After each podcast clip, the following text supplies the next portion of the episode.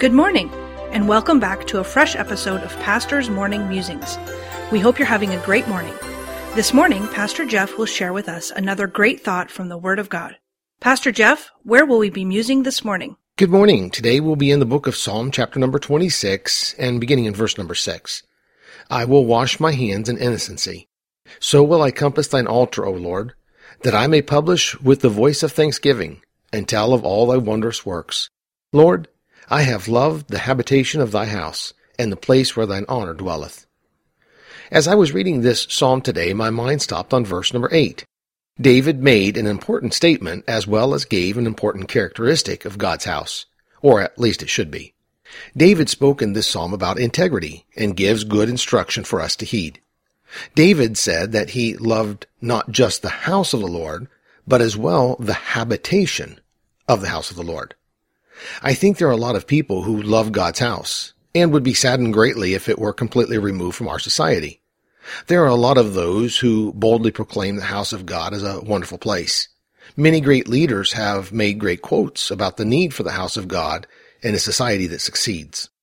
But there's a difference between loving God's house and loving the habitation of God's house. The word habitation literally means an abode or dwelling place. That place that God dwelt with his people in the Old Testament was the temple or tabernacle. Today the child of God is the temple of God, but God also has a place that he meets with his people collectively, just as he did in the temple.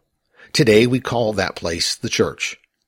David spoke of his love not just for the house of God, but to be able to dwell in the house of God. David said in Psalm 22:1, I was glad when they said unto me, Let us go into the house of the Lord. The very act of going to the house of God excited David. That was a place he looked forward to going and longed to be. This is where I think the numbers of people dwindle greatly in their heart for the house of God. They love it, but not the habitation of it. They will speak great swelling words in favor of it, but very rarely show up to it. And when they do, they had to be drugged to get there.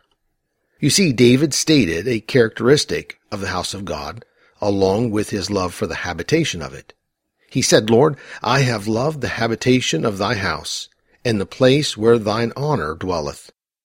The characteristic of the house of God should be the place where God's honor dwelleth. The thought that came to me today as I was musing upon this passage of scripture was that the habitation of God's house today is not truly loved because his honor does not dwell in most churches. A love for God? Oh, yes. But his honor? No. There is the honor of the traditions of man. There's an honor for the pastor if he's a good preacher. There's an honor for the beauty of the size and structure of the building. But I wonder how many churches the honor of God is not truly present.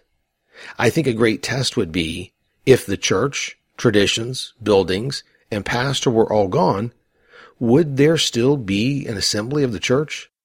Would it continue because people love the habitation of it?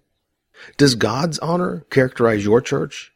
Or is it characterized by the band and music that moves you? Or by the charisma of the pastor? Or by the beauty of its architecture? David said, Lord, I have loved the habitation of thy house and the place where thine honor dwelleth.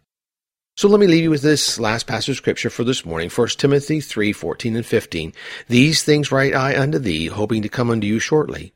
But if I tarry long, that thou mayest know how thou oughtest to behave thyself in the house of God, which is the church of the living God, the pillar and ground of the truth.